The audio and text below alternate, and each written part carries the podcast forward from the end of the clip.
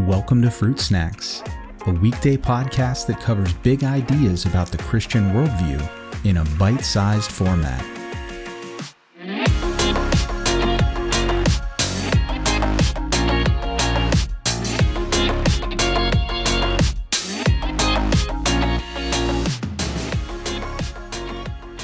Hey everyone, welcome back to Fruit Snacks.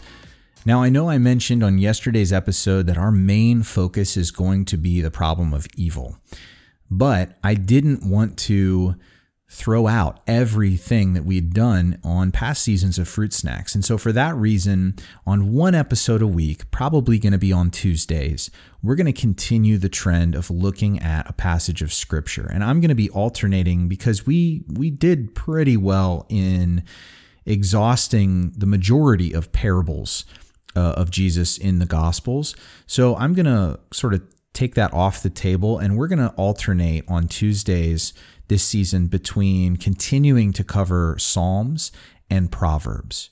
And so today we're going to look at Psalm 11 and we're going to continue to look at these books throughout this season for a couple of reasons. One, I didn't want to completely do away with any any deep look into scripture, whether it ends up being a more devotional episode or something profound.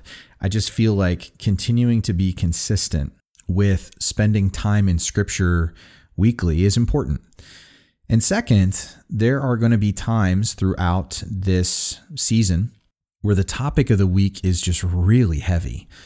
And I have a feeling for a while that's going to be the case. And so there are going to be times where either the scripture at hand is uh, somehow going to inform the topic of the week and it's going to have something to sort of say and tie in, or it's going to serve as a point of basically coming up for air, taking a deep breath, and just relaxing for a minute to just spend some time with God, reconnect with God in the midst of what can be some really difficult topics. And so, for all those reasons, it's just too important to not do. And so, we're going to continue. Uh, and so, in Psalm 11, uh, I'm not going to read it today, but it is a very brief psalm. So, if you'd like to pause and go ahead and read it, go for it. This is a psalm that could definitely fall into that bucket category of imprecatory psalms, which we have covered briefly. Uh, this idea that an imprecatory psalm is basically a psalm where the writer is calling down judgment upon his enemies. In fact, calling for their their physical death, that their their life would just be ended, would be snuffed out. Yet, the distinguishing mark of an imprecatory psalm is that the writer is imploring the Lord to do this, the Lord to take this action. And the action is never in the hands of the writer or the psalmist. And so they're imploring God to do something, to do to defend them, to vindicate them, and to do so violently at times. And yet, the ultimate decision of whether or not this happens is always left up to the Lord and his discretion. And that's important. Now, generally, I'll just say that this psalm is uh, a big contrast overall, and it contrasts the, the hopelessness of successfully overcoming the wicked in the first three verses with hope that the Lord will overcome them. And we see that in verses four through seven. And I don't want us to skip too quickly over the first part of this psalm because th- thematically, there's a lot of similarities here to this season's focus on the problem of evil. Because when we look at the world, at life, at whatever, from our own earthly perspective, things may and, and often do seem overwhelming and hopeless.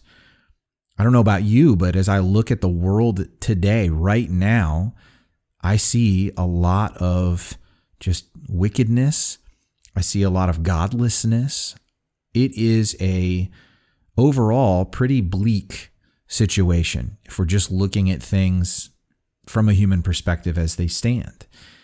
And this is why, just like the psalmist does here, this is why the only real answer for what about wickedness and what about all this stuff that's happening in the world is to look up from our perspective to the Lord's perspective and to put hope and trust and faith in Him.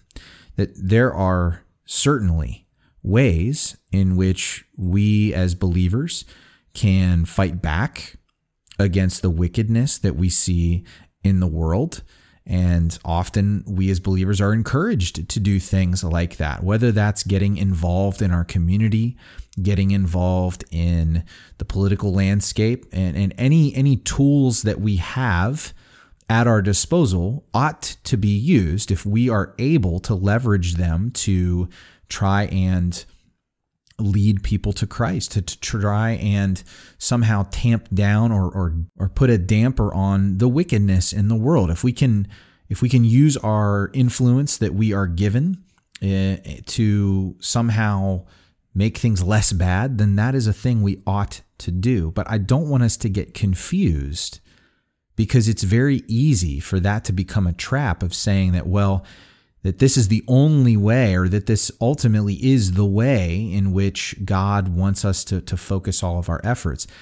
I was talking with my dad just today about the fact that so many Christians are putting their hope and their trust in whatever happens in this world as if God's not going to create a new one.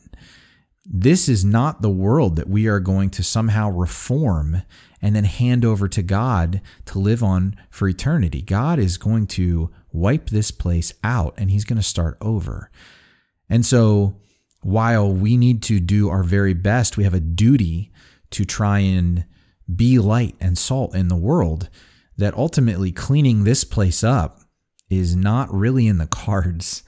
And so, we are not going to defeat wickedness on our own as Christians we need to be light and salt in the world, but our hope is ultimately not that things are going to somehow turn around. Our hope is in the Lord. Our hope is that we know that ultimately He will rule and reign. Ultimately, He will come back and set things right. Ultimately, everyone will get exactly what they deserve unless you believe in Jesus. And then you won't get what you deserve.